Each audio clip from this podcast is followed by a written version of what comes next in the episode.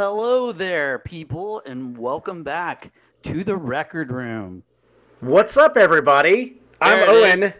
I'm Josh, and we're the nerds that like to look at the liner notes, and I totally just flubbed that. So everybody enjoy that. Super Bound awesome. Happen at some point. Super awesome. I think it's I, do the Stooges thing. I was waiting Oh, gnarly! How about that, that one? too. Yeah, that'll Okay, work. we, we'll do the Stooges one. yes, please. Oh wait a minute. Here he goes. No. Hello. There we go. Hello. Hello. Hello. Hello. Hello. Hello. Okay, now we're back. We're back on the track. We're out of the right. ditch and we're There on the it is. track. See, for some reason, I thought that came from. I don't know. Uh, It's crazy. We do this bi-weekly, so it's hard Yeah. to get into a rhythm. Um, hey, Owen, how are you doing, buddy? Man, I am doing great. I've just been having real restful weekends, and I did this new breakfast recipe this morning, and it was amazing. And uh, I was telling, I think I was telling you, I'm to the like record nerd stage where I can like text the owner of my favorite record store, and I can just send him my order, and he'll say, "Oh, it'll be ready on Tuesday." I believe that I, I think that's really cool. that deserves an applause. That's le- that's legend level. Oh, gnarly! Yeah, well, that too. Yeah, it's totally gnarly. Spicoli is is uh, is jealous. Indeed. Um, well, I had a good weekend as well. Excellent. Um, the I think the highlight, other than we've just been kind of doing things around the house here, was uh, my wife encouraged me to buy some new shoes recently. oh, new, suit, I new am- shoes are important. I'm I'm specifically a Converse Nike guy, right? But my wife is like, you really, you should probably look at something else other than Nike because I'll I'll wear them and I'll just go through them. Like, she goes, you need to get something that has a little bit of shelf life on it. So I bought like three pairs of Adidas, and I have to say, they're way more comfortable than any Nikes I've had in the last five to ten years. Dude, And- I, I am a big, huge adherent of the uh, of the Adidas crowd. I love Adidas. They're so wonderful. Super cool. Super cool. I'll be rocking all three pairs this week as it is Nice. Appreciation Week. Don't. And by I- the way, don't sleep on. Don't sleep on Vans either. I, you know, Especially if they have the comfy cush sole. Oh my god. I don't like my shoe to feel like it's a compressed pillow around my foot. Oh, okay. I, I- I mean, like, I get the whole walking on clouds thing. It's one thing if the sole is is doing it, but when the entire foot, and it's just, I don't know. It seems like it might cause a lot of foot sweat, which is just how we want to start the show but off. it really doesn't. now, what is your opinion? Since we're on shoe talk, this is Oh. unscheduled shoe talk. Uh, what is your opinion of the the regular vulcanized rubber sole versus the uh, the gum shoe, the gum sole? Oh, um, Or do you, mean have like the one? that- I don't really have one. No, I'm not a okay, excellent, excellent. I'm a Um, fan of I the gum. mean- I it may totally be in my head, but I feel like they're more supportive and more spongy. it- I was gonna say those are the ones that are like uh, the the the sleep foam. Well, the the gum is like the it's like it's brown. It's like instead of having the white rubber, it's brown, and for whatever reason, they just feel better to me. I don't know. you know the the audiophiles right now are like, what is this? And all the ticket heads are like, "Yep, we knew it was coming." Some Yeah, sort of eventually. random offshoot. Here they are, uh, doing their thing. Hey, tell us about the uh, the intro. That song was great. It had a real um, Fleetwood Mac vibe to it, and I it- thought that too when I heard it. Um, dude, I totally dig it. Yeah, her really name is Katie Pruitt, and she came up on. Uh, so, I buy a lot of records. You know this. I'm a huge record nerd. I collect records, but I also um, subscribe to Spotify mostly so I can discover things. Um, and she was on my sort of um, recommended listens, like based on the stuff you listen to. Hey, give this person a listen. And uh, her name is Katie Pruitt, and that's her 2020 release. Dude, I oh man, I as soon as it started, I was like, I love this. Yeah. this is fantastic. Yeah, I had a, I heard it, I heard it, and I liked it, and I thought, boy, I think Josh will dig this too. And then I also was sitting there going, I'm just waiting for the vocals. Don't you don't you hate that? Like Yeah. you're sitting there and you're like, oh, it's so good, it's so good, it's so good. Oh, yeah, vocal exactly. is terrible. But, But if you like, guys listen to, if you guys like it as oh. well, it's on the intro playlist that I share. So yeah. Well, let's talk about the latest listen. sweet. Who wants to go first? Oh, I'm easy. this is the thing, isn't it? I'm easy. If, if we Um, have a shirt, if we yes, a if we ever have a shirt, that's what's going on the back. Who say do, do you want to go? on front. on the back, it'll say who goes first. um. Okay. Well. Uh. I think you went first last time because I'm looking at the playlist and it's Yep. circa waves before nautical disaster. So I think Well, I'll go go- first this time go right ahead. if that's sir. cool. Sounds good to me. I'm anxious to hear this. So, my latest listen, this also comes from another Spotify playlist. And so, I think one of my dream jobs is one of those people that actually just sit around and get paid to come up with Spotify playlists for moods and vibes and stuff. And this was an emerging Americana playlist. And because I love Americana, like that's probably a term that really encompasses the broadness of what I listen to. It's a little bit country, it's a little bit rock and roll, it's a little bit folk, there's a little bit of soul in there, a little bit of southern country funk, there's a little bit of everything, right? So I was expecting that, and the first track on there was this lady, and I was like, what? There's this total dirty kind of soul bluesy feel to this track and I was totally to- it made me stand up and listen. And so I give you for my latest listen a track called Black Myself by Amythyst Kiah.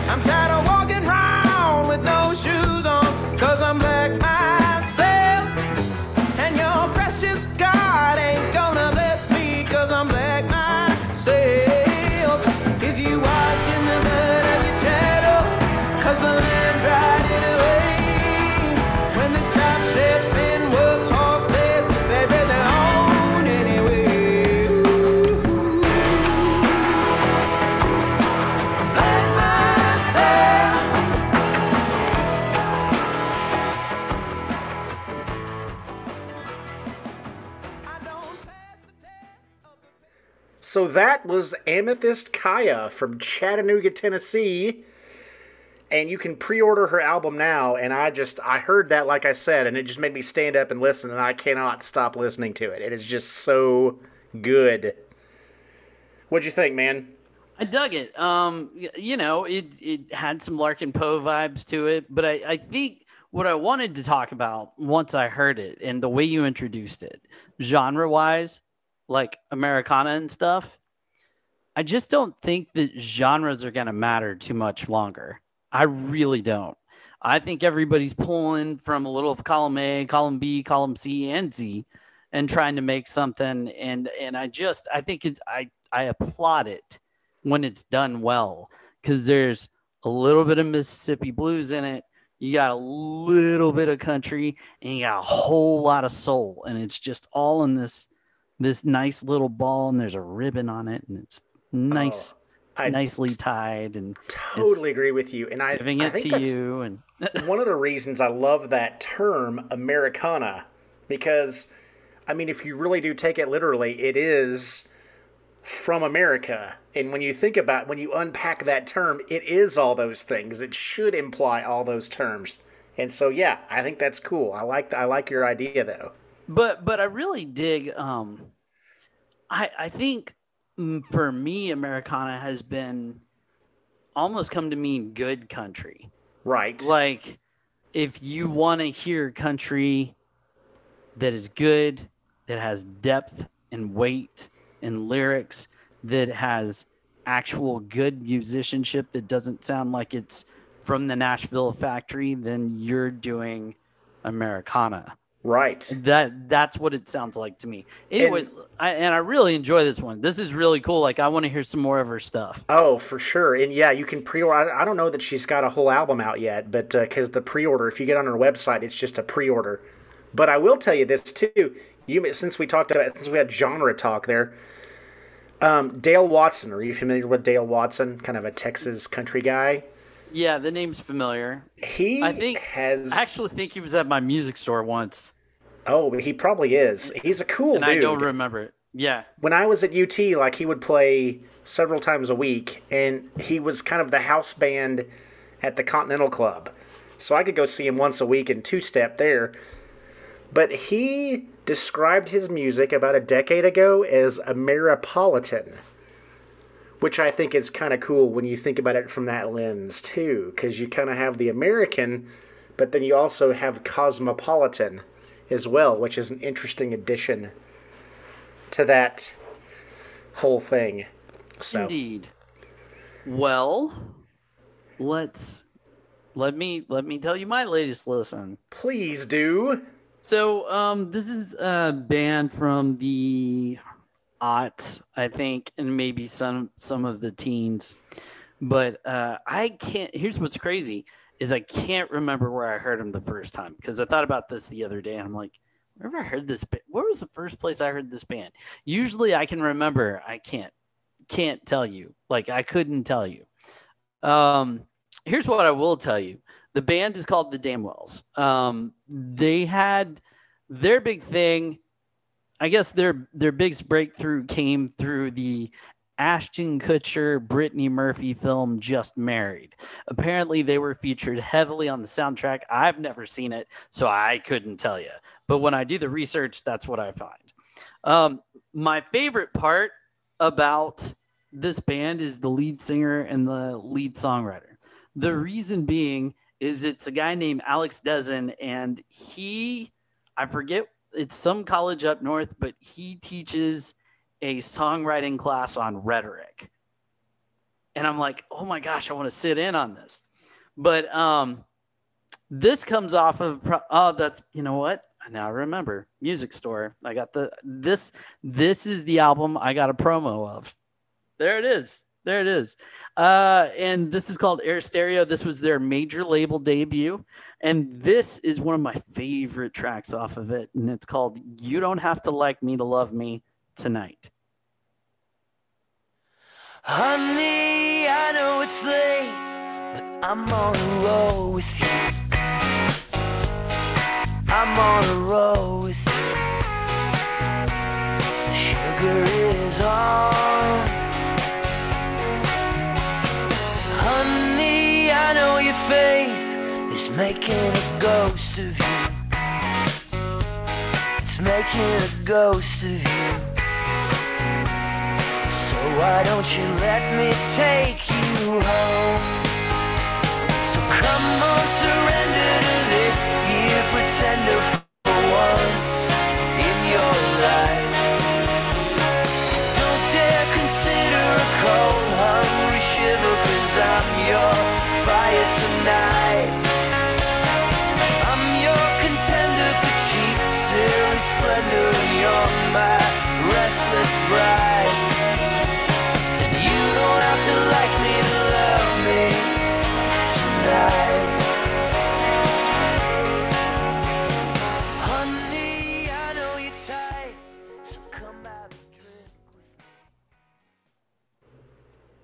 Yeah, the Damnwells.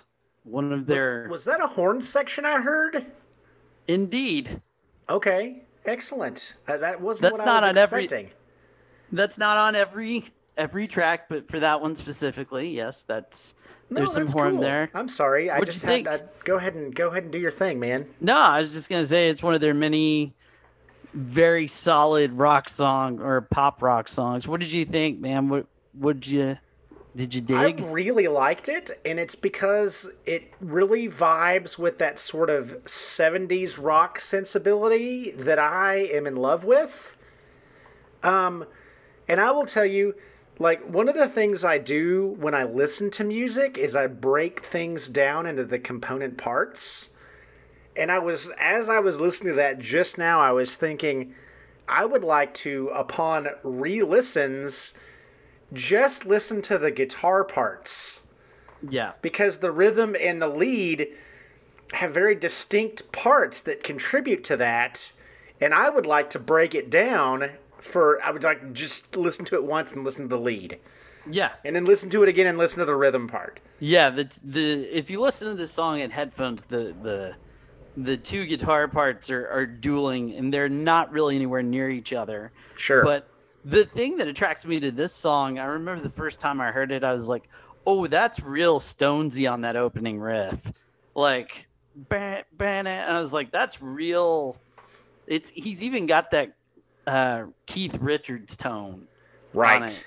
and it and it sounds really cool. And then the chorus takes this complete departure from what sounds like a Stonesy Stonesy song, a Rolling Stone Yeah. song, to this.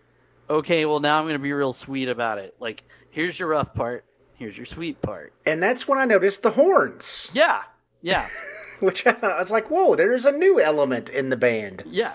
So it's a uh, it. They're a really great band. If you get a chance to check them out, Okay. Uh, they're called the Damnwells, and if you want to get crazy, Alex Dezen does his own uh, solo stuff too.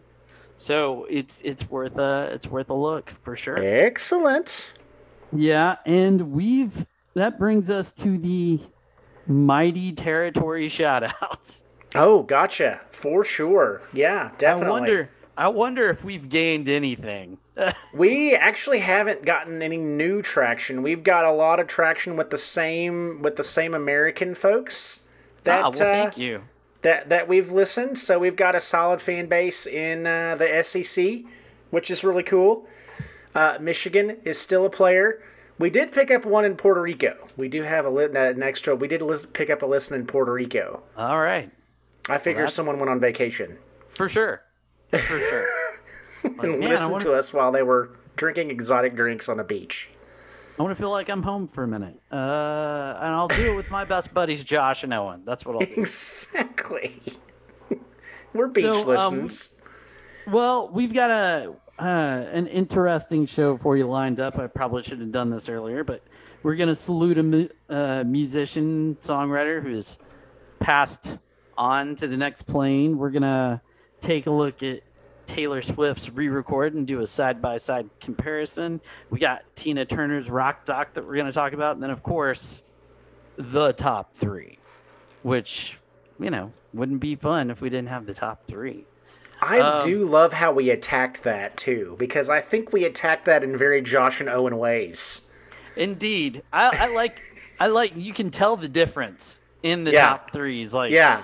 oh my gosh! So Josh is gonna come at it with that sound, obviously, and oh, here comes some more trucker stuff. Must be Owen. Surprisingly, there's no trucker stuff this week. There's not even Oh. any country music on there. I'm really shocked. No, yeah, I, I am too, actually. it's gonna be. I, I expected you to have something. We'll, we'll come looked at it, I back. go- We'll come back to this. We'll circle back, as as is said in the the common professional parlance of the day. Uh, but I wanted to tell you my thought process on how I personally I, I made a list, and then I want to tell you and everyone our listeners how I vetted the list. Yeah, I, I, I'm sure we both have different views. It'll be fun. All right, but uh, let's talk about Jim Steinman for a moment. You, And while you're doing that, I'm gonna go ahead and play some some some music. Go ahead. well, Owen, I, I kind of want you to do most of the talking here, but I, but you informed me the other day that uh, Jim Steinman had passed on, and it took me a minute to remember what songs he did, and then uh, speaking of which, uh, but the first thing that popped in my head was uh, the Meatloaf song. Uh, I would do anything for love, but I won't do that. You know, um, and then but he's done a whole lot of other stuff. He did uh, "All Coming Back to Me" by Celine Dion. He did. Uh, what else? Yeah, go ahead. What else did he Oh my do? gosh! Well, this track, right? This Yeah. turnaround, to yeah, total Yeah. eclipse of the heart, so wonderful. I, I think it was a perfect pour one out track You know, for you- our for our fallen brother Jim when I when I saw the list, the song that that really stuck out to me uh, the most was uh, uh, "I Need a Hero," or just it was "Hero," the one that was on. Uh, Oh, the Footloose song, yes. Yeah, Uh, I think that- that's on my list. that song is uh, spectacular. Like, and Well, let's heard- roll it. Let's roll a little bit roll. of uh, holding out for a hero here. for sure.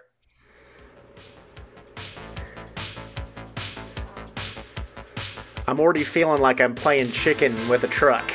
Well, this this song. Oh no, the dumps, the dump trucks. Yeah, the Yeah, yeah, dumps. this song sounded to me like it needed to be a Meatloaf song with the pianos. And I didn't sure. realize it until years later. And I was like, who wrote this? And I was like, that guy works with Meatloaf all the time. Yeah, okay. Well, and honestly, that I love this part. This line right here.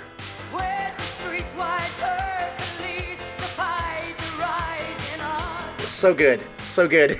Where, Isn't there a, a white knight, a, a pawn, a fiery steed? Late at night, I, I toss and I turn and I, I dream of what I need. you need a hero. you do. But, I mean, it's a I- great your song. point is valid. When I looked at the list this week when he died, I was like, well, of course he wrote that song. That sounds that there's a Jim Steinman sound. And when you look at the list of music that he wrote, you can see it all it has his voice all over it. So Sure. that's a good one. And then I also ha- I I like this one as well here. I'm not even going to tell you. I'm not even going to introduce it.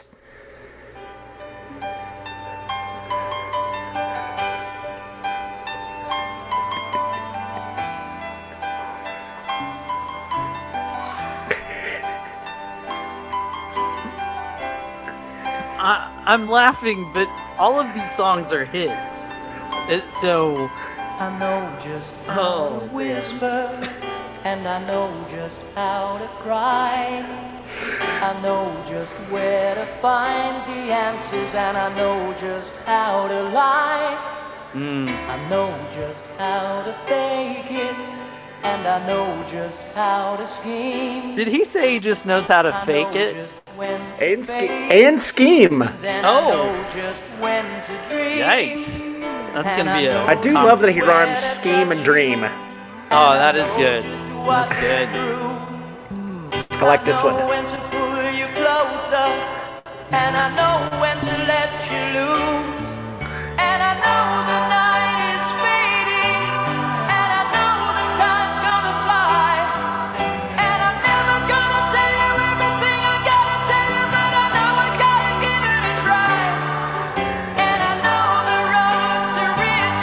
So amazing. It's uh, uh, you know, I know he plays piano, and um, his piano playing reminds me of Springsteen a lot. Oh, I can see that. It's got like, and I know, I mean, Meatloaf is from around that time, Right. so I can just hear it's.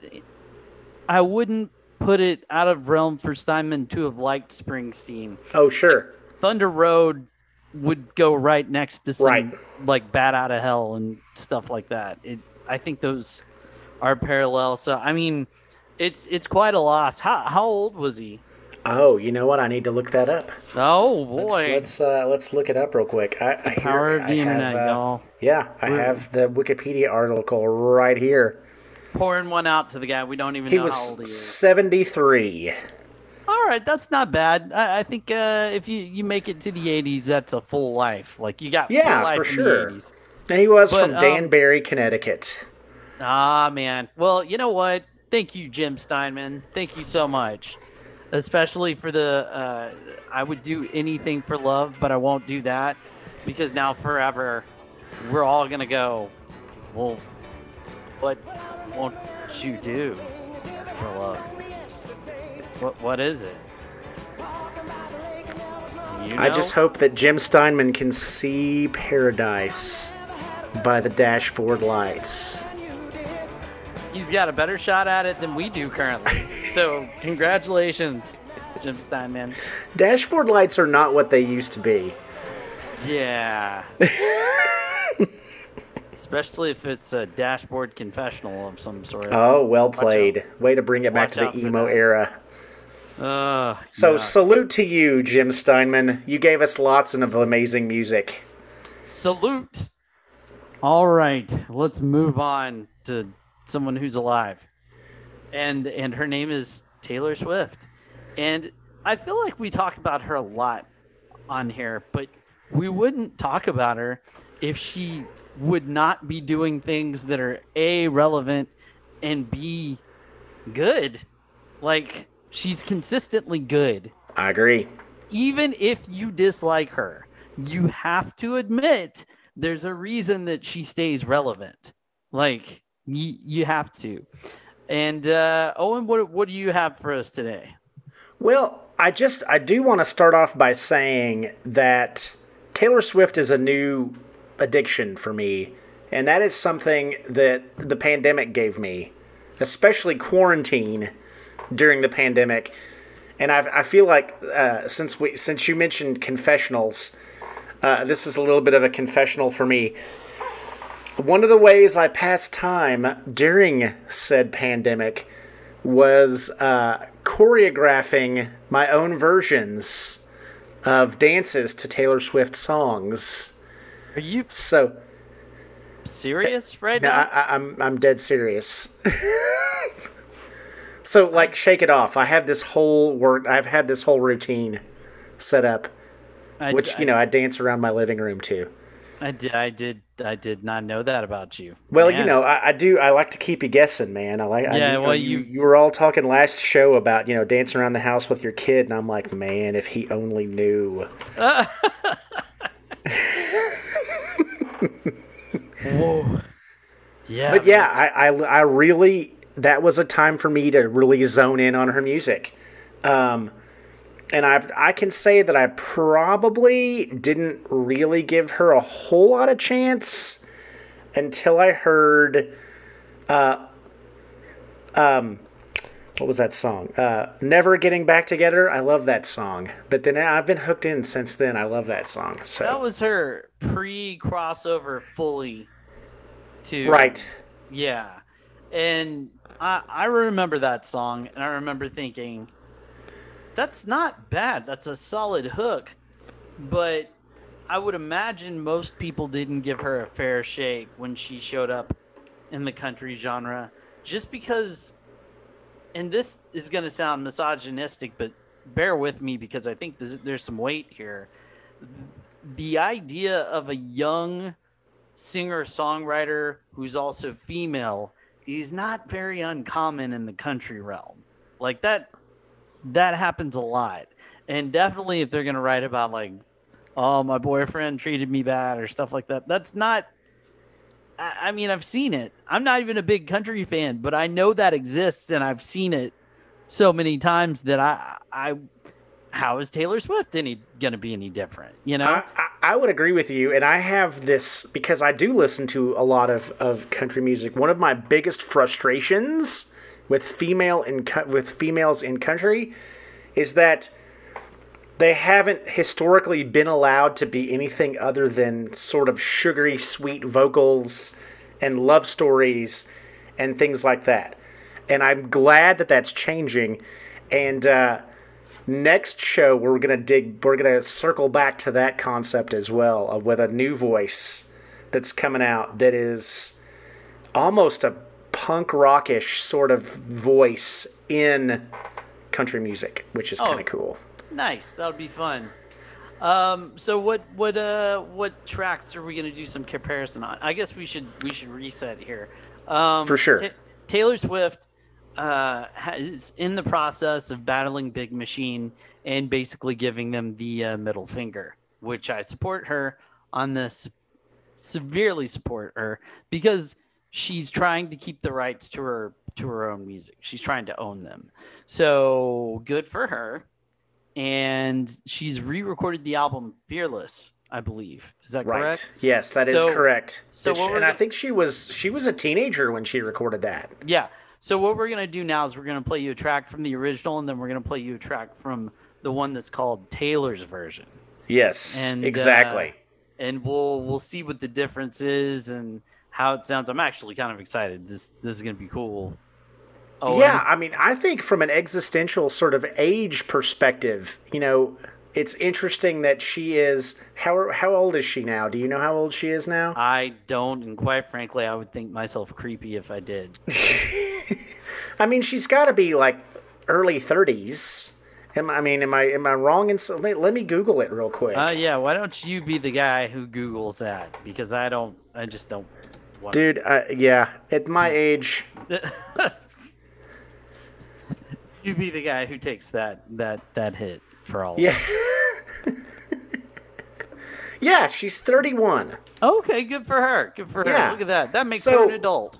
Yeah, exactly. I mean, so that gives her. I mean, she is not quite double, but I mean, nearing double the age she was when she recorded that. So, is that going to affect the recording? So, I have a couple tracks. Um, and the first one is her big hit off that album, which was the first time I ever heard Taylor Swift. Uh, it's a little song called Love Story. Uh, it's a little Romeo and Juliet story. Uh, I actually, another confession, this is Owen's Confessions. Uh, this one may be more, uh, more, more salient than the last one, Josh.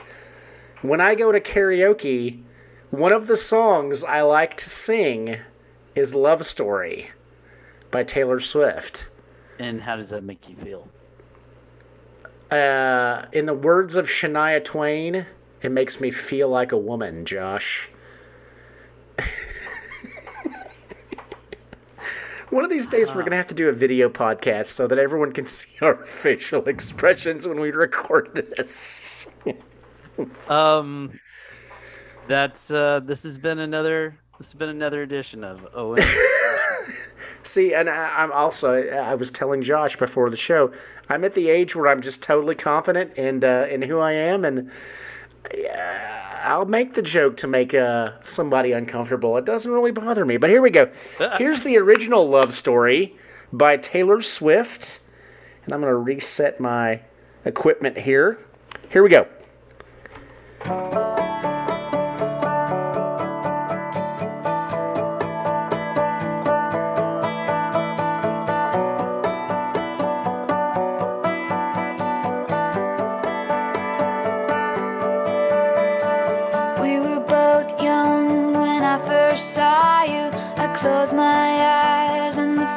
Flashback starts. I'm standing there on a balcony in summer air.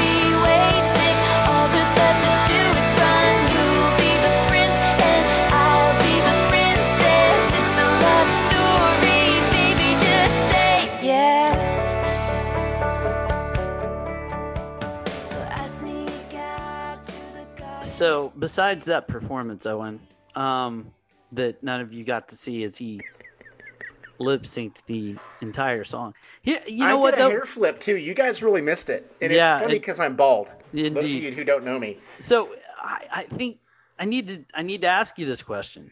How did she ever get how did she ever get classified as country just based on that track? Because I am under the impression that if you sing country, you have a certain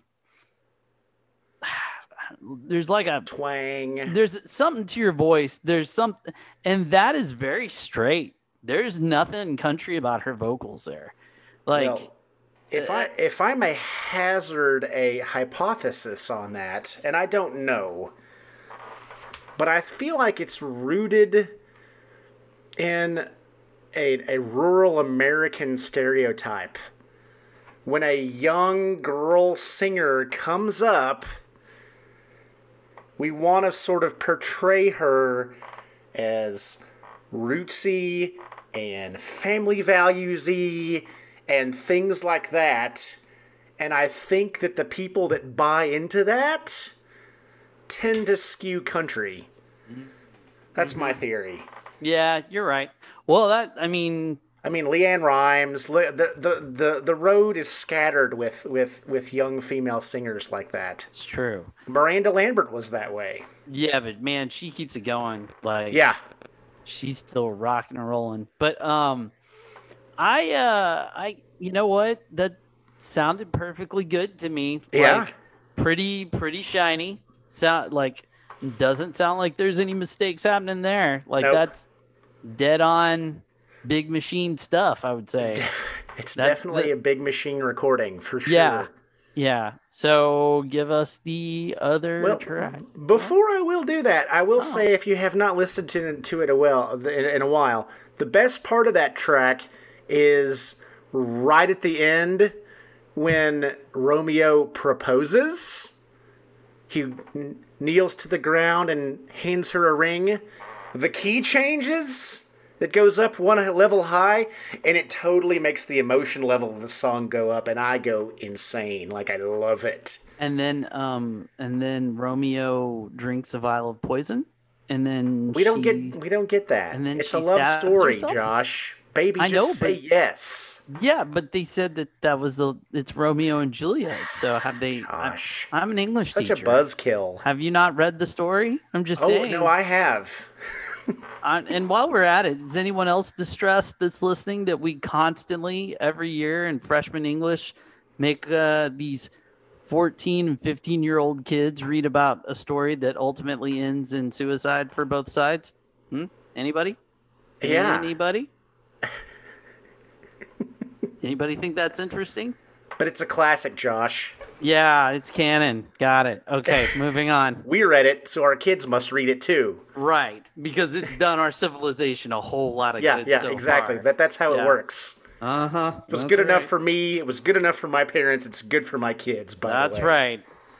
Yeah. But that's neither here nor there. Indeed. This Let's is not a on. pedagogy podcast.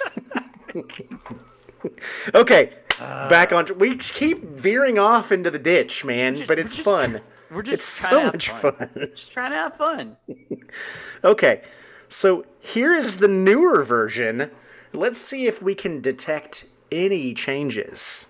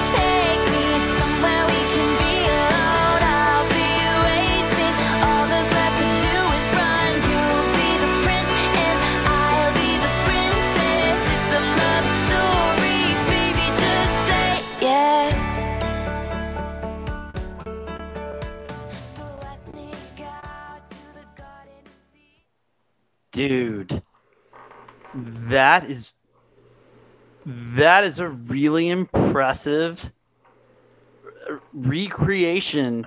Yeah. I'm I'm blown away. That's really good. That's Dude, I think it's better. It I- is. This is Owen's hot sports opinion. I think oh, it's better than the original one. it's And I will tell way you better. why. First of all, and don't get me wrong, I, I think big machine stuff has its place. I like big machine stuff. I mean, we talked a little bit about them with uh, with Midland, but they have a sound, right? And it's shiny and it's big and it's really up on the top end.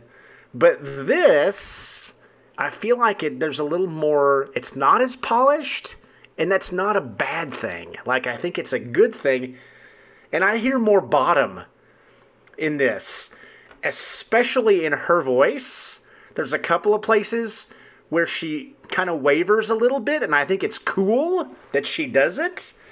It sounds more like a more polished Taylor, but also, I mean, obviously a little older Taylor. And I will tell you, I loved the fact that I could hear, like, I heard some like some pick hum in this version that I did not hear in the original version. What about you? I love the uh the indie pop that has creeped into it and and actually made it more accessible for someone like me who generally like I I know I said she doesn't sound country even though she had all the country undertones. This is like she took it and said this is a pop song. We're actually going to make it that way. And and it works and it sounds so good. Um I'm I, I'm just really impressed. Like that not only is it good, but it's it's a gutsy move to do this. Oh, Like, absolutely. You, you it better be better. Like Right. it needs to be better.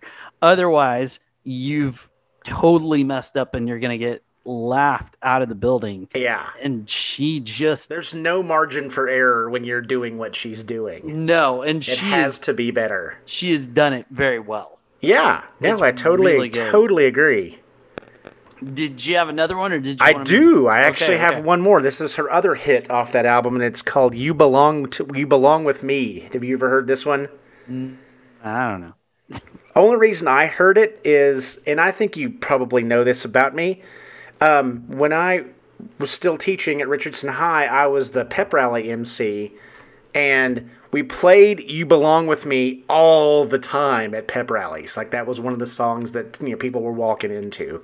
Gotcha. And so I heard it, I mean, several times, six, seven times a year. well, when I was, uh, that reminds me of when I was in high school and the environmental science teacher would DJ a pep rally, and all the cheerleaders wanted to hear was Barbie Girl. oh, God.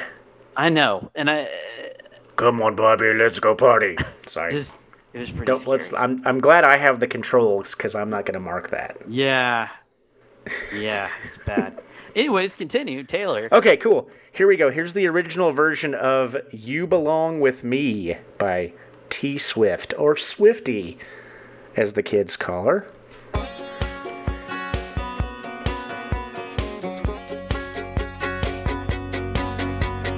You're on the phone with your girlfriend. She's upset. She's going off about something that you said. Cause she doesn't get your humor like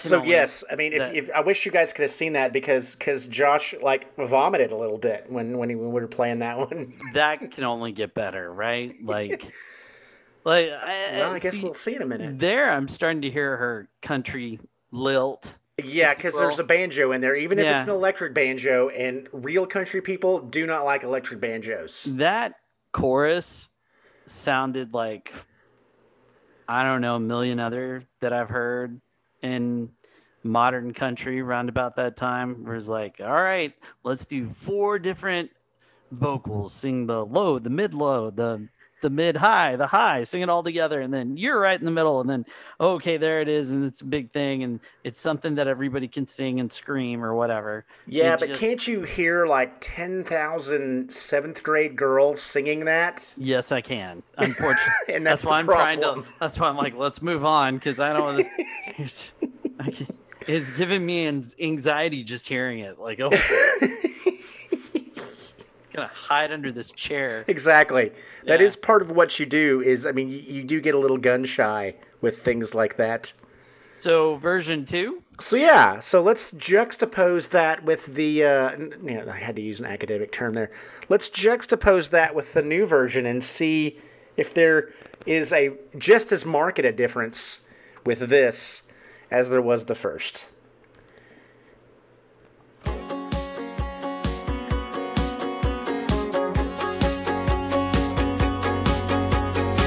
You're on the phone with your girlfriend. She's upset. She's going off about something that you said. she doesn't get your humor like I do. I'm in my room. It's a typical Tuesday night. I'm listening to the kind of music she doesn't like. And she'll never know your story like I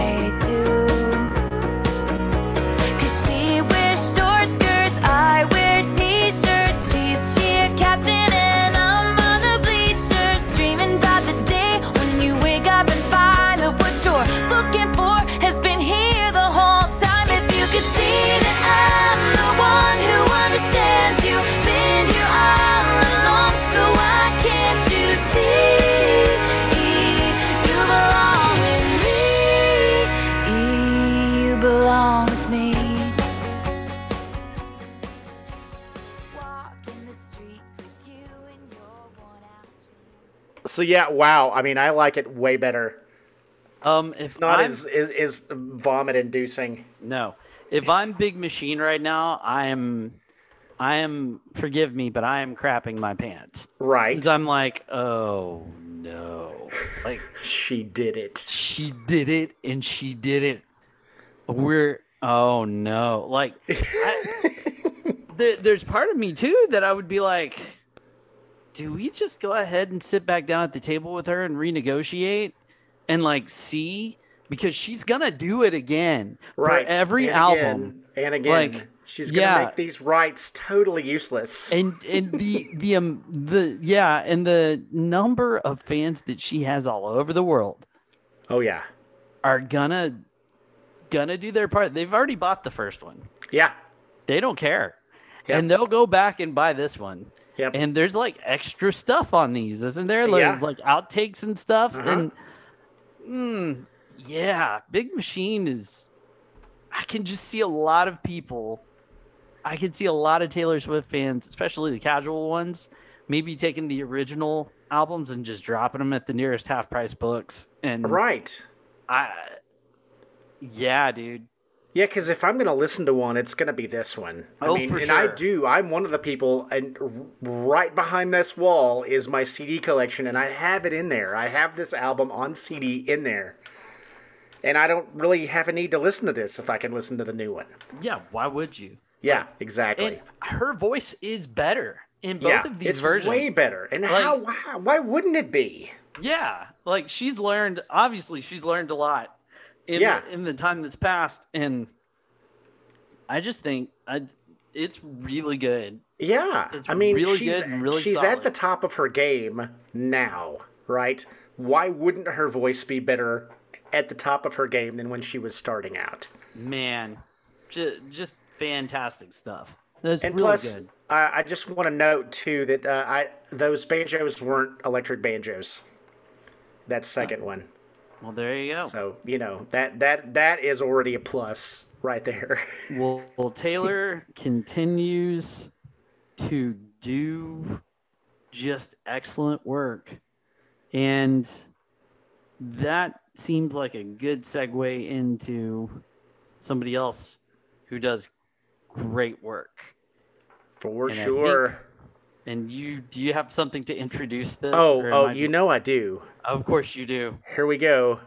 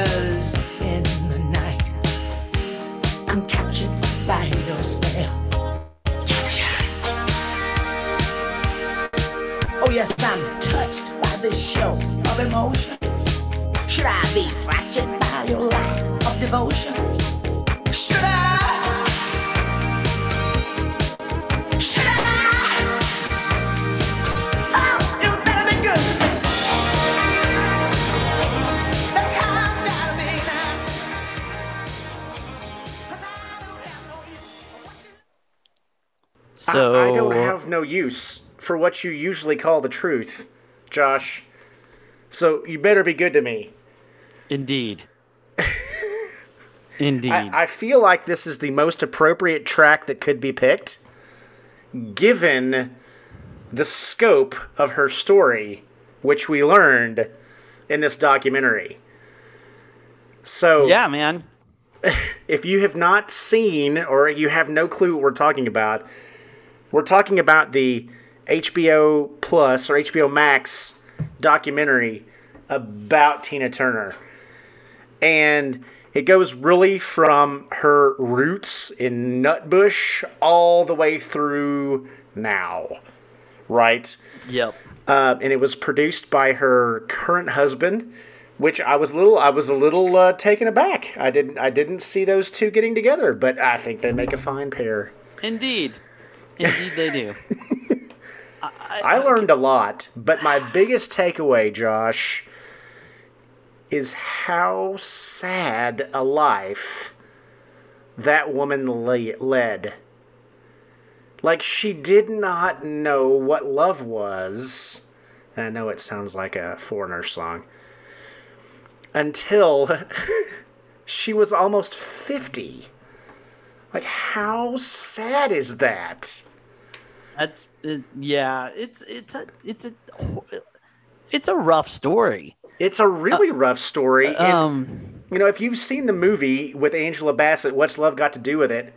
I mean, it goes into a lot of it, but it doesn't go into. I think the stuff that's happened since is equally as tragic. Because what I got from the documentary is how hard she tried to reinvent herself. And then she wrote the book so that she hopefully wouldn't ever have to talk about Ike again. And all anybody ever wanted to talk about was Ike. And just watching the pain on her face anytime anyone ever asked her about any of that stuff, it was just sad. Well, you know, the movie is Hollywood, and this is super real. You know, you get to see it, and I, I have, I don't know. I guess I have mixed feelings about the documentary because if you already know Tina Turner and you already know her story, there's not really anything new here for you, in my opinion. I don't think there's anything that that uh, kind of jumps out at you or anything like that. She, of course, had a terrible life. Um, Ike was not nice. Uh, to say the least. yeah, to say the least. Um, I love Tina Turner. I've had the privilege of seeing seeing her live. My mom uh, on her final tour when she came to Dallas, she my mom got nuts and she was like, "I'm gonna get us Tina Turner tickets," and she said that for like several months, and it got almost annoying. But we got there, and I had didn't know what to expect. Uh, and she just kills it, man. She was so good. She was so good. And the part that that blew my mind, like, yeah, all of her hits are great, but right in the middle of the show, the band kind of she's going through her like, I don't know, like 10th or 12th, like costume change. And this is a moment when her band, it's just killing it, is just playing whatever they want. Apparently, they would play something different every night.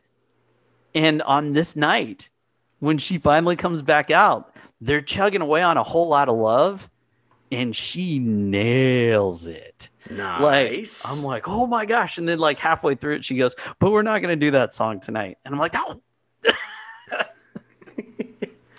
but but she's she's fantastic, man. She's uh I don't know if you've heard, she is the leading vote getter in the Rock and Roll Hall of Fame right now. well, she needs to be. Yeah. I mean, With- she deserves it. Yeah, without a doubt.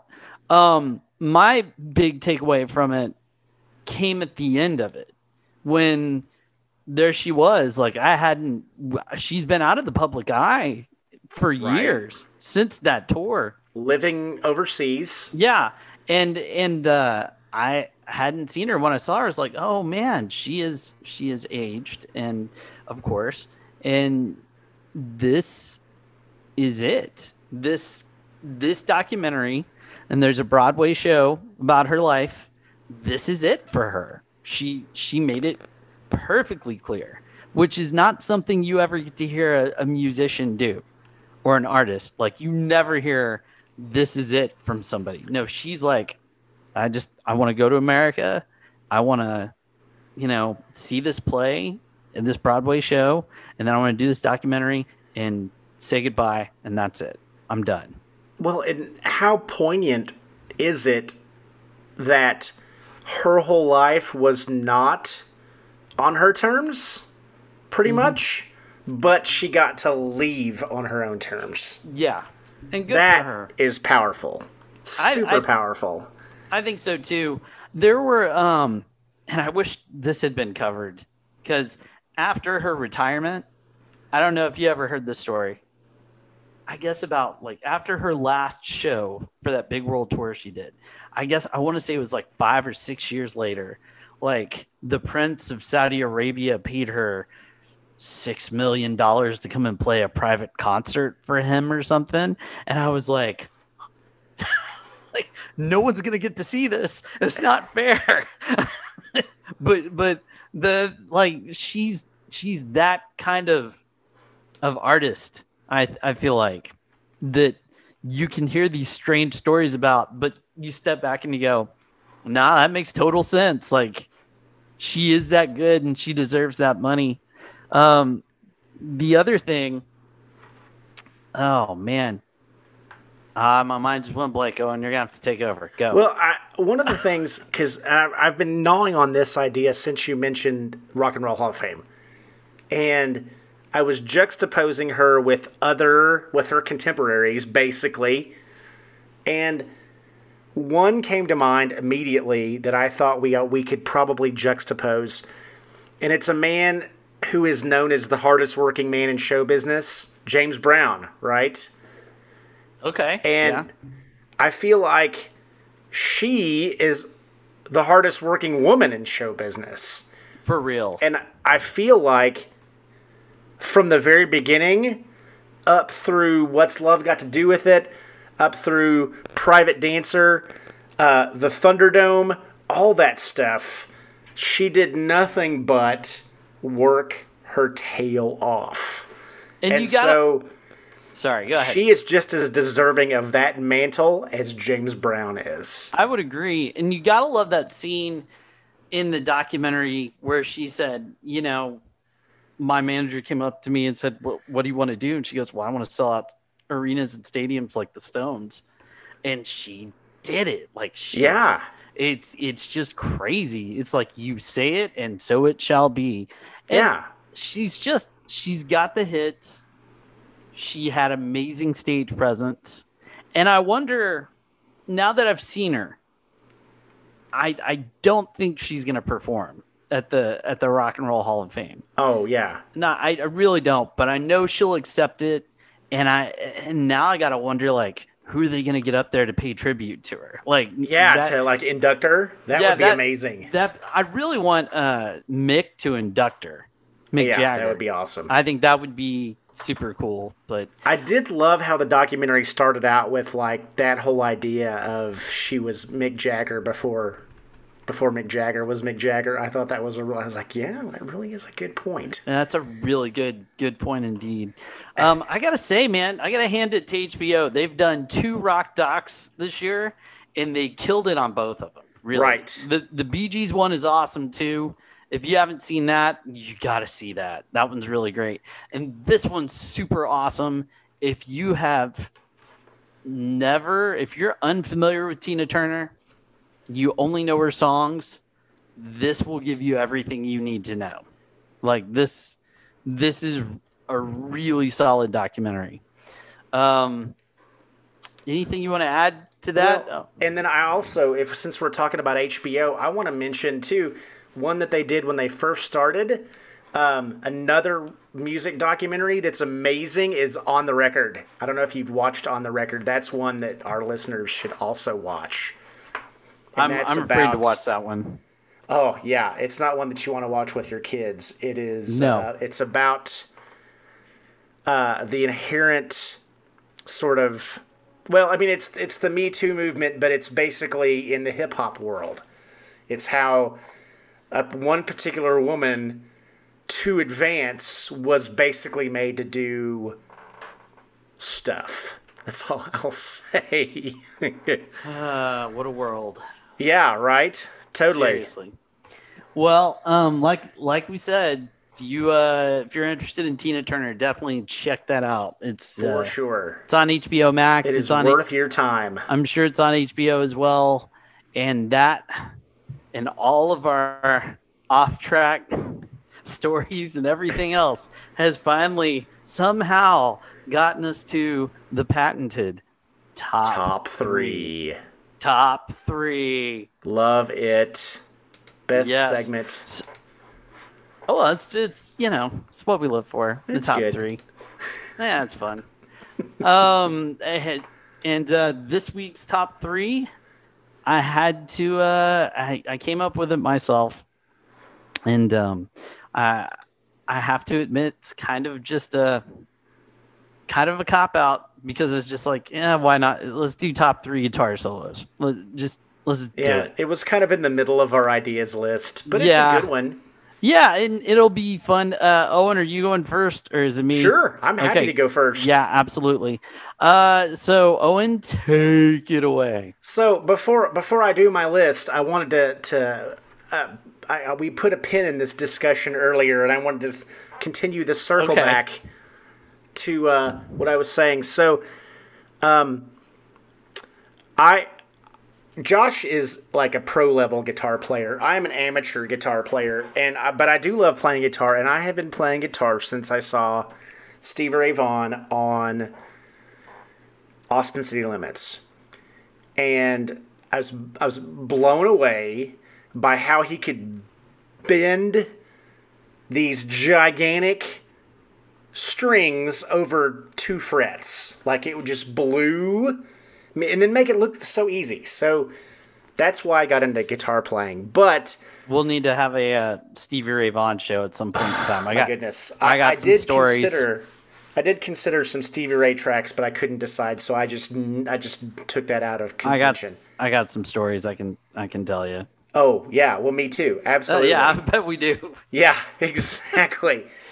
um, so I am a huge fan of the guitar solo, and as much as you guys have gotten to know me for being a country fan, my top three list is just straight up feet shoulder wide guitar, like rock and roll, because those are all my favorite solos. And so when we started talking about this, I pretty quickly came up with a list. But to hold myself to a higher bar, I fired up my Xbox 360, Josh. And I put in, I got out my USB guitar, Uh oh. and I fired up a little Rock Band 2. All of a sudden, everyone's going, And I decided that was going to be the best way to vet my list. So I played as many of the songs as I had in the list, and actually, I was able to talk myself out of one of the ones I chose because I liked playing in Rock Band another song better. So.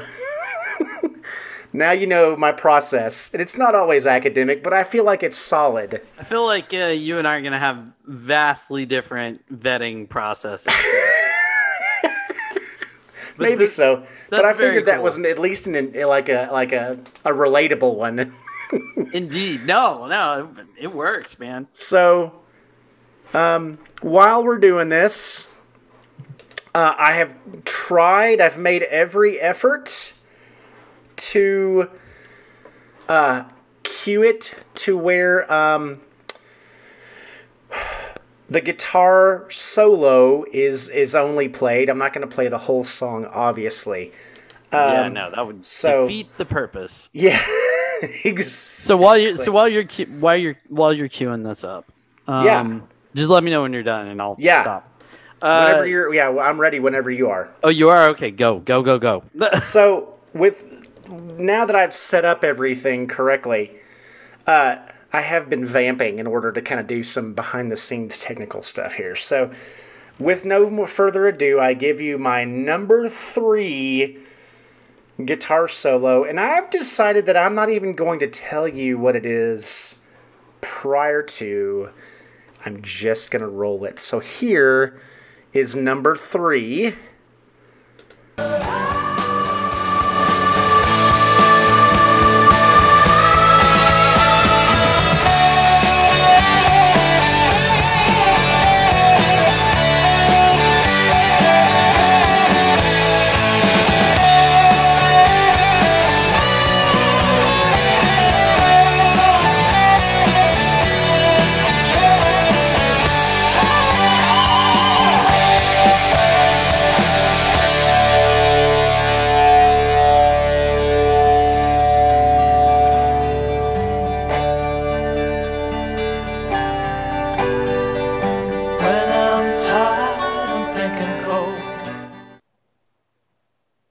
So that is my number three, and I had to get in those last harmonics.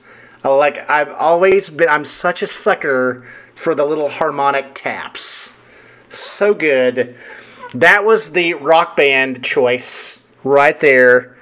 Uh, it's so much fun to play on Rock Band, especially if you get the uh, the street going and the audience is really kind of clapping along, because that's a song that's awesome clapping along too.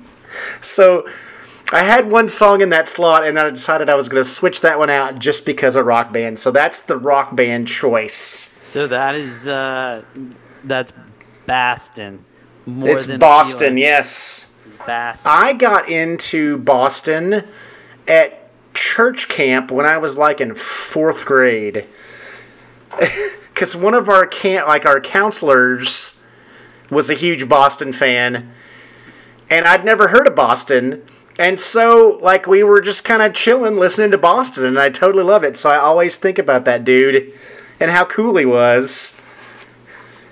But uh, so good, awesome. man.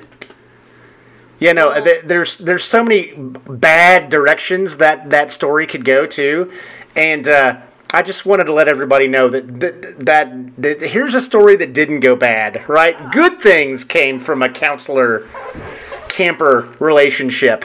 That that is good. So, with no further ado, here comes my second favorite list on the list. And I will tell you another one of my guitar heroes is none other than Jimi Hendrix. And I do love listening to Jimi Hendrix guitar solos, but I thought that was low hanging fruit. So I eliminated that from my choices as well. I did, however, choose this song not because it's a Jimi Hendrix track, but be- this song makes me think of what this band would be like if Jimi Hendrix was the guitar player. So, with no further ado, here is my number two guitar solo. Maybe five.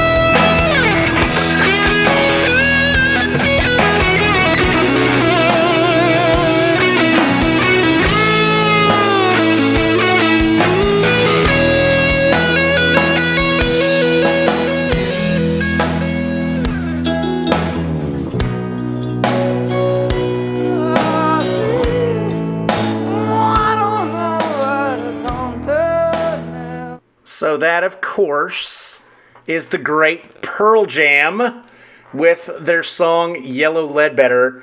Pearl Jam is one of my ultimate top of the level favorite bands, up there with Neil Young. Uh, I adore them and I love this song. Even though most people think it's mumbling, I, I could tell you what the lyrics are just because I'm such a nerd. But man, I love that solo. Do you see what I'm saying about that's like if Jimi Hendrix played in Pearl Jam, that would be that would be what it would be like? Yeah, so that that's um I forget what effect he's using. I think it's like a they call it a fuzz face. Okay, yeah. But um that that's the mighty Mike McCready and Stone Gossard playing on that track. Yep. Um it, Pearl Jam is a fantastic guitar band. Um they just are. And I know this rubs a lot of people the wrong way. I, I liked 10, but I didn't love 10. I really didn't start loving Pearl Jam until they put out the self titled album with the avocado on front. Oh, and then, okay. And then from that point forward, I was all in. And uh, I was in a band that even covered that covered Animal off of Versus. Oh, nice. Yeah, and we we only got to play it once, but dude, it like people dug that. So uh, I I'm a big fan of Pearl Jam, and I do like the song. It's a good song. Yeah, and see my favorite. I mean, I'm not. It's not as Not far a- along as yours, It's not an obvious choice right? for a, for a solo, but it's a good one. It's a great solo. And see, my favorite Pearl Jam album. It's not as far along as yours, but it's Yield, Oh yeah, which is the one with. Wish List and oh, Wish List is such a great song. Yeah, I use it when I taught English. I I taught wish list as figurative language because it's Oh, all the way through it. very cool. I wish I was a neutron bomb for once that could go off. I mean, I just it's so good. That's good. Yeah, I'm gonna steal that one. Yeah, and the my my students' favorite one was I wish I was the full moon shining off a Camaro's hood. They always love that. Mm-hmm. I always thought that was kind of cool too, because you're kind of then you have a little pathos with the Camaro's hood, American muscle sort of Yeah. thing. Oh, yeah, good stuff. So that brings us to number one. And this almost gets a ceremonial number one because it always has been. Like, I think as a child, and when I say child, I'm talking about 8, 9, 10, somewhere along in there. This was the first time I can remember going, wow, that guitar part is really cool. Like you know i know solos are part of songs but I, this is the first time like i really noticed what i would later know as a guitar solo. So with no further ado here it goes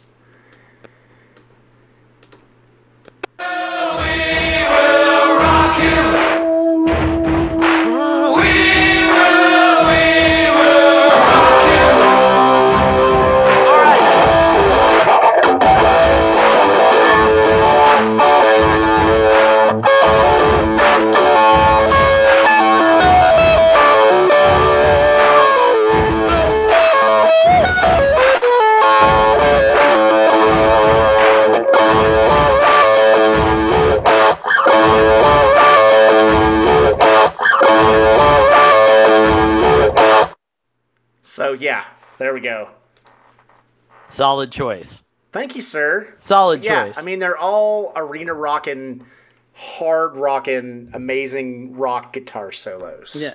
So Brian May, I, I, so someone, I'll bet someone's listening and knows that I'm not the biggest Queen fan. Somebody's listening right now and going, "Oh, here he goes. He's gonna diss Queen." I'm not gonna Okay. diss Queen. I think Brian May is a fantastic guitar player. There was a guitar, the greatest guitarist of all time countdown list, and he made it to number one. And I have to argue with that. I don't think he's that good, but I, I do. would agree with you. I don't think he's one, but I think he's top five. Ooh, I think you're pushing it at top five. I Really? think, I think he's top twenty best. Oh wow. Best. Okay. I can- We should talk about that sometime. Oh yeah, yeah. We- it might be too boring for for this show. oh, maybe it's not. I don't know. uh, but um, it it's just, and I may be suffering from Queen overexposure. This last right. when the movie came out, and just all of a sudden everybody's a Queen fan again. You know? Oh Like, yeah. and and that happened with uh Wayne's World, like Right. Bohemian Rhapsody, and then everybody's a Queen. fan. And I, I mean, I get it. Uh, They've got some fantastic songs, but I wouldn't hold them up with the Beatles or the Rolling Stones. They're not the same. Like they're not that caliber. I just don't think they're there. But um, but that's my opinion Sure. and and I'm well aware that my opinions can be and usually are wrong. So so have your own and know that I admitted to you that I'm wrong if you're listening and thinking, "Oh, well, he's wrong. Oh, good. He told me he was wrong about Queen. I can live with this now." it's good. He admitted it. Let's move on. What's your top 3, Josh? Oh, well, I'm glad you asked. So, um What's your top three, Josh? thank you, Owen. Thank yeah, no you. problem. I thought that was a nice it- segue. I'd rather hear it from you than the the mad guy who I just The had. The mad to, guy who hates Yeah. you for for dissing on Brian May. Yeah, and I okay. So um, when I was coming up with the top three, it was tough because I started thinking about like all the guys that play guitar that I that I look up to, and I'm like, well, I, I don't really want to go that route. So I decided to do it this way. For me, a guitar solo, and and as a songwriter, and you know, not one that's known or not like professional or makes money off of it, but I'm a guy who dabbles. But as as a songwriter, if you're gonna have a guitar solo, it better make an impact. You don't write a spot for a guitar solo and then just do something. So for me, it's got to be just as important to the song as the rest of the song is, right? So um, that's how I looked at this.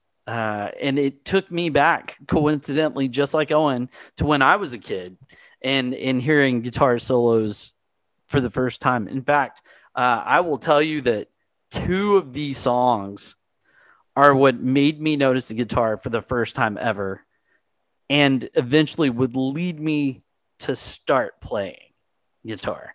But um, the first one is not one of those two. Uh, the, the this song um, is a big song for this band, and if you know me, you know I'm a fan of this band. So I'm not gonna say what the name of the band is, but I'll tell you the title of the song. And uh, the reason I picked it is because the guitarist for this band, I am always astounded by him because his ability to create sonic landscapes and somehow set a mood with his guitar blows my mind. And it's just always perfect. Now the the album that this is on was an album that he they recorded. And uh, a lot of people were writing uh, stuff about this guitarist saying that he relies too heavily on his effects. So he decided that for this entire album he would not use guitar effects and if you go and listen to it it's probably one of the most punk albums that this band has ever done probably more so than the first two and it's just fantastic. So I'm gonna go ahead and introduce it because I've already given you all of this stuff, and here we go. So uh, this is U2, New Year's Day, and The Edge. playing guitar.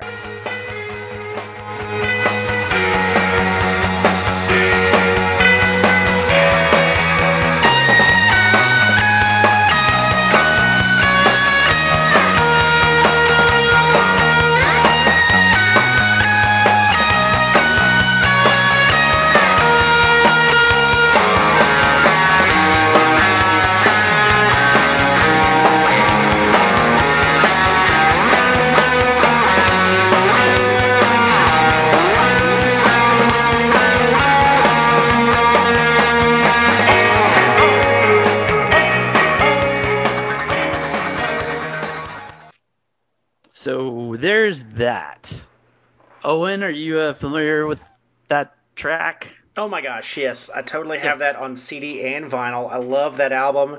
And that's a really good gu- guitar solo. And now that I'm sort of isolating it, it's really cool how it sort of jives with like the bass and the drums. I Yeah. really like the interplay of Yeah, that. it, it's really cool.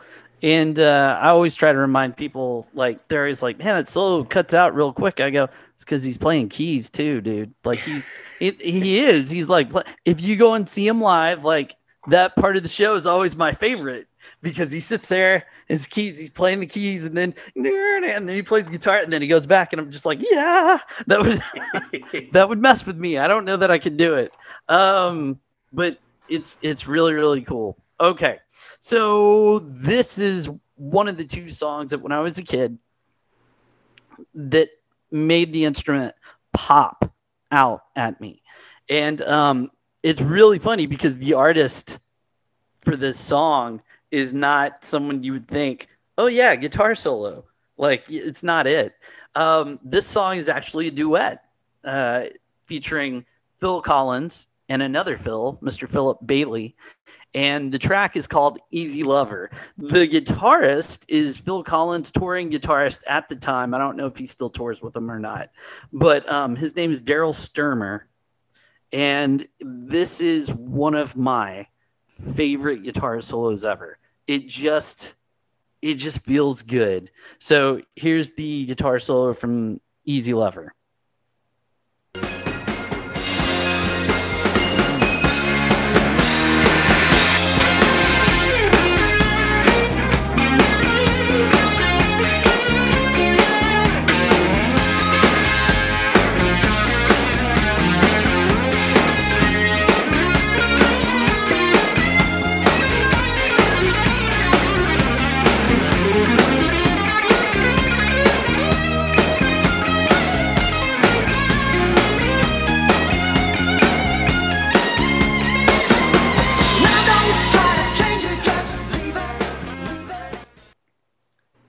Impact.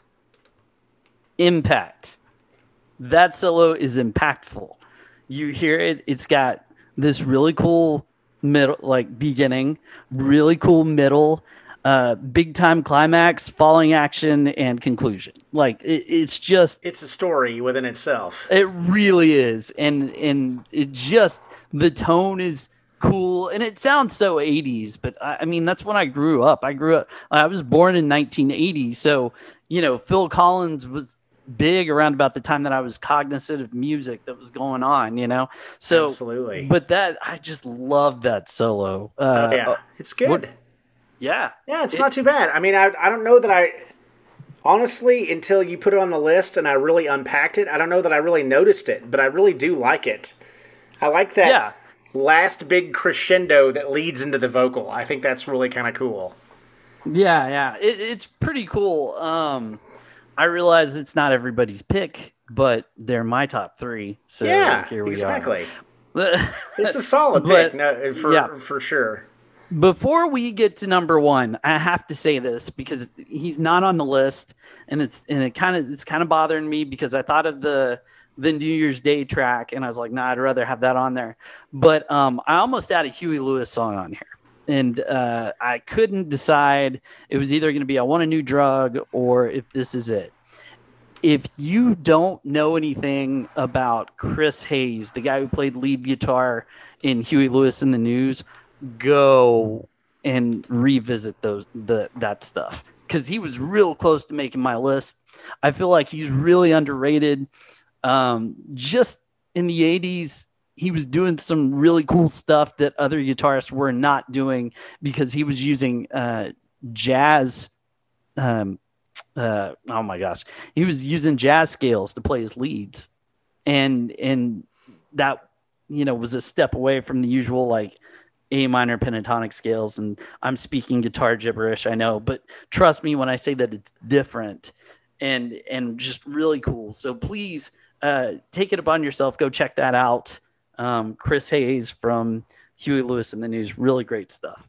Which brings me to number one. Now, you want to talk number one guitarist of all time, all time. This is the guy for me. This is number one. I don't know that there's anybody who's done what he did in the last 30 to 40 years for guitar. I, I really don't. Um, I can't think of anybody that comes close because he changed the way that we as guitar players think about playing it. Um, he changed the way you attack the strings. He changed the way you thought about tone. He changed the way that uh, you present it. I mean, he created and made his own guitars. So just just a phenomenal player. Now, the song that I've picked, again, probably not the obvious choice, but I picked it because it's impactful. I Well, will. and it's what what it, obviously it's not even from that guy's band, which I think is No. interesting. No. So let me uh, let me tell you a little story because I did some research on this the other day. I, I wanted to make sure I knew what I was saying before I walked in uh, into this. Let me take you back to uh, in the '80s, and Michael Jackson is busy making Thriller. He's working on a song called "Beat It," and Quincy Jones decides to make a phone call to this guitar player, and the guitar player at the time did not think it was Quincy Jones he was kind of giving him hell. And Quincy finally was like, "No, really, it's me." He's like, "Oh, okay." So Eddie, ah, Eddie Van Halen walks in. There, there, uh, you know where You I'm going. said it. yeah, he walks in, and the story is great The because elephant in the room has been pointed out. yeah, he walks in and he goes, "All right, what do you need? What do you want me to do, Quincy?" And Quincy says, "Whatever you want." And he goes, "You better be sure when you say that, because I will do whatever I want." So not only does he write a solo, he rearranges the song for Michael Jackson. And when Michael Jackson comes in, he goes, Look, man, I don't know if you're even going to like this, but I rearranged it. And I think this is actually better than your original version.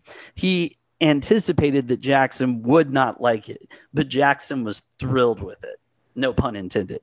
Uh, he was quite happy. And he thanked Eddie for not only coming in and just playing, but actually caring about the song. And you want to talk impactful solos the guitar solo to beat it is impactful for a lot of reasons not just because it's Eddie Van Halen but because it's the collision of two giant musicians at a time where they are at the top of their prime. And uh, I'll end the story before I introduce it by saying it's interesting because this album which Eddie is on keeps Van Halen's 1984 from reaching the number one spot. So, without further ado, here is Beat It featuring Eddie Van Halen.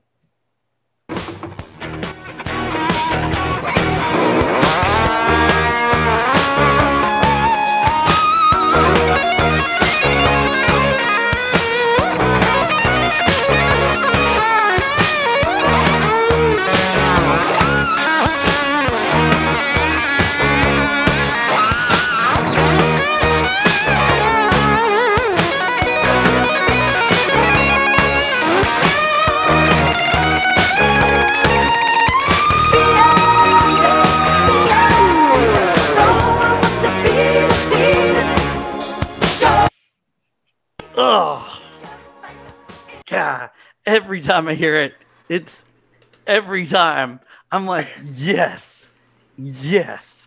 Rest in peace, Eddie. Seriously, that is That is amazing. That's Well, and I- amazing. When you know it's Eddie Van Halen, you're like, well, duh, it's Eddie Van Halen. It sounds just like Eddie Van Halen, too. Well, there was another story uh, because he didn't get credited for this. Uh, if you look at the sleeve, it says uh, guitar solo by Frankenstein, which is the name of his The guitar. of the guitar, yeah. And he was in Tower Records, and there was these two kids in front of him, like listen to this guy trying to sound like Eddie, and he tapped him on the shoulder and he goes, "That is me." they were like, "Whoa," or they were like, "Gnarly." oh, of course, yeah. Some Yeah. sort of the California lingo, for sure. Yeah. So, anyways, that's my top It would three. be bussin' today. Yeah, Whoa, for sure. bussin'. Yeah. so that that's my top three. Um, I thought they were both very well. I, I liked your list. I liked my Oh list. yeah, absolutely. And I, like I said earlier, I think they're both very Josh and very Owen lists. Oh, for sure, for sure. And and before we go, um, you know, all of you who are listening, give us a top three. Like we'll we'll throw another one out there. We don't mind. We're not shy, but we'd love to know like what you want us to do for the next top three. Um, you know, it takes us like two weeks to throw this all together, so you got time. And uh, if you want to just wait until like you think, oh, I bet they're about to do the show, we'll do it right then. We really, Yeah, totally. We'll Yeah. change it like five minutes before showtime. Hey, let's do this. Maybe Let's that's this. a little too much, but yeah. but um, yeah, send us send us your top three. for sure. So, with the end of our top three, I think, as always, that's the end of the show. Um, we want to thank everybody for listening. And, Owen, have a good day or week or whatever. Or sir. or month. yeah. Or, or whatever, right? Yeah, man. No, hopefully I see you before then. Oh, for sure. Definitely. unless- I'm just thinking in a, in the larger scheme of things. Indeed. Indeed. Summer's coming, people. To all my, May to all is my always when things get better. Yeah, to all my educators out there, hang tough. Uh, we love you and support you. And um, hey, thank you for coming to the record room. We'll see you again real soon.